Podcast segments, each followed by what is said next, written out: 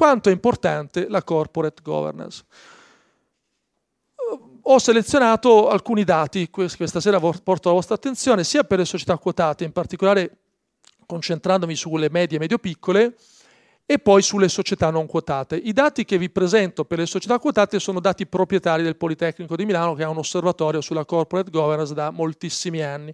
Ho fatto un'estrazione per così rappresentare come si sta muovendo questo aspetto e per, parliamo di un orizzonte temporale che parte nel 2010 e arriva ai giorni nostri, quindi una banca dati, una base di dati particolarmente estesa. Alcuni flash, eh? alcuni flash. Per esempio, un tema è quello della numerosità degli amministratori no? nelle società quotate. Quindi noi cosa vogliamo? Una governance che consenta all'azienda di poter perseguire i propri obiettivi di rendimento attraverso un'attenta azione di controllo del rischio. Non voglio trovare una definizione diciamo, di governance che sia particolarmente complicata, però il governance che cos'è? Il sistema di regole attraverso le quali tu governi l'impresa, tutelando gli stakeholder interni ed esterni dell'impresa stessa. Quindi alcune variabili di governance ci riportano in modo molto diretto alla modalità di funzionamento e alla composizione del consiglio di amministrazione. In questi anni abbiamo visto scendere il numero medio di amministratori. È un fatto positivo, è un fatto negativo? Probabilmente è un fatto positivo per il semplice fatto che una numerosità eccessiva potrebbe essere foriera di inefficienza, di eccessiva dialettica e quindi di un sistema decisionale che non è particolarmente tempestivo e coerente con le necessità dell'impresa. Secondo aspetto, è aumentata, questo non è un fatto nuovo, la presenza di amministratori indipendenti direi che mediamente il numero è eh, quasi oh, non raddoppiato no, ma più di una volta e mezzo, quindi oggi c'è una fortissima presenza di indipendenti, che non è un bollino, non è un bollino, speriamo, è un requisito che se è formale ci porta poco lontano, se non è solo formale vi farò un esempio più avanti, e invece è un elemento di valore per, per l'impresa. Quindi l'indipendenza per dare la possibilità di prendere decisioni veramente nell'interesse della società e nell'interesse di tutti gli stakeholder. Quindi anche questo mi sembra un elemento di maturazione del nostro, del nostro mercato.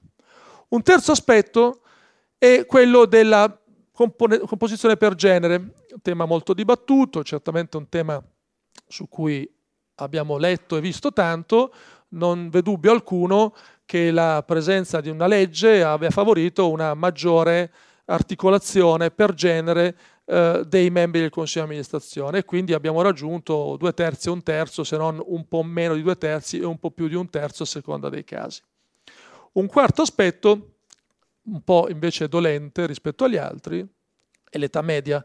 I nostri consigli, almeno per le quotate, sono ancora un po', adesso purtroppo non sono tanto lontano da quell'età lì, però sono un po', eh, sono ancora sotto, però questo vorrei tranquillizzare i più, ecco, però è un, è un, consiglio un po' âgé, no? dice ma perché l'età è un elemento negativo o positivo?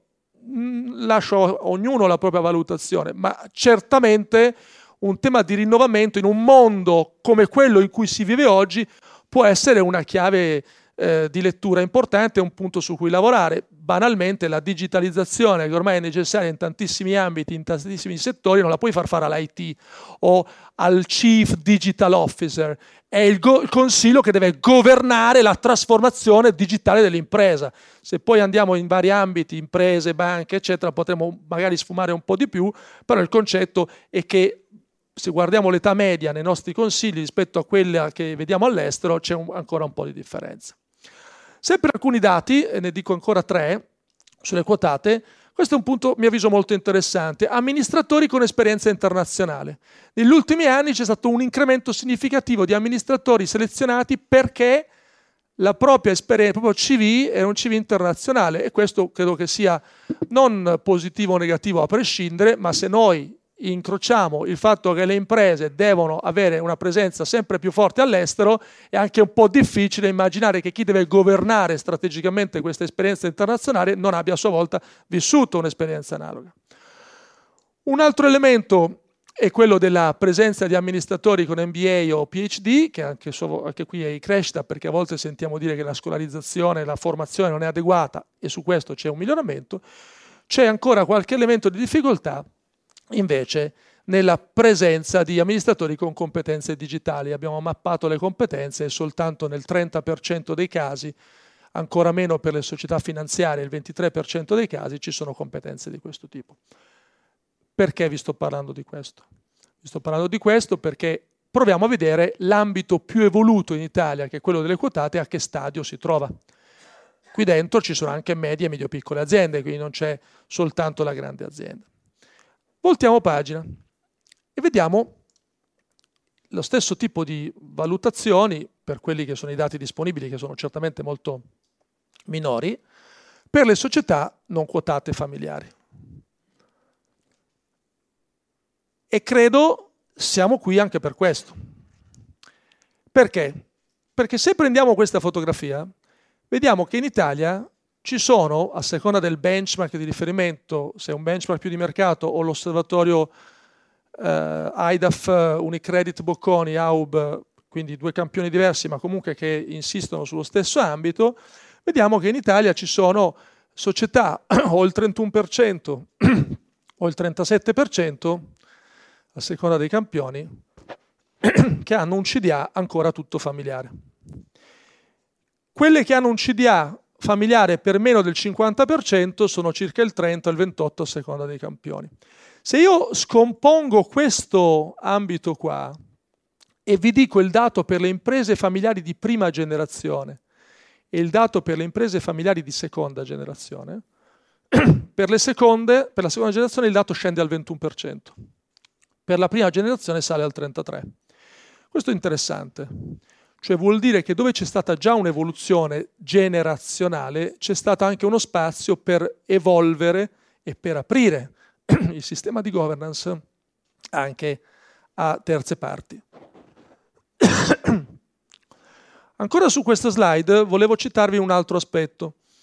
Per la prima volta negli ultimi due anni il saldo netto tra membri del consiglio di amministrazione appartenenti alla famiglia e membri che uscivano e membri de- nuovi del consiglio non appartenenti alla famiglia che entravano, per la prima volta ha visto questa seconda componente prevalere sulla prima. Cioè il numero di fuoriuscite familiari è stato inferio- è superiore scusate, al numero di entrate di soggetti che arrivavano da, da, fuori, quindi non appartenevano alla famiglia, quindi con un ricambio direi significativo all'interno dell'organo di governo. Ora, è un dogma la governance? È una ricetta che ci dà il medico? Dobbiamo per forza farla? Io mi permetto di farmi queste domande, oltre che farmi fare queste domande, perché mi è capitato tante volte di parlare con imprenditori che non avevano alcun obbligo, i quali mi ponevano la domanda, ma devo farlo anch'io? Ha senso? Ma cos'è questa cosa? Può essere utile? non sono quotato, non devo mettere un bond, non ho un investitore istituzionale, però per esempio la banca mi inizia a chiedere alcune cose che non mi chiedeva prima. Quando l'imprenditore si quota o decide di non quotarsi e dice guarda non mi quoto perché ci sono troppi obblighi, io gli dico guarda che tu puoi anche decidere di non quotarti, però non pensare che sia come 20 anni fa dove il contenuto informativo che tu offri al sistema bancario è un ennesimo di quello che ti impone la borsa. Oggi la distanza in termini di informazioni da fornire si è molto ridotta. Quindi questa barriera culturale in realtà non è più tanto giustificata, perché non è che se vado in banca a chiedere 10 milioni di euro per fare un piano di investimenti, il livello di dettaglio informativo che mi viene proposto e mi viene imposto sia così diverso da quello che invece mi viene richiesto se metto un bond.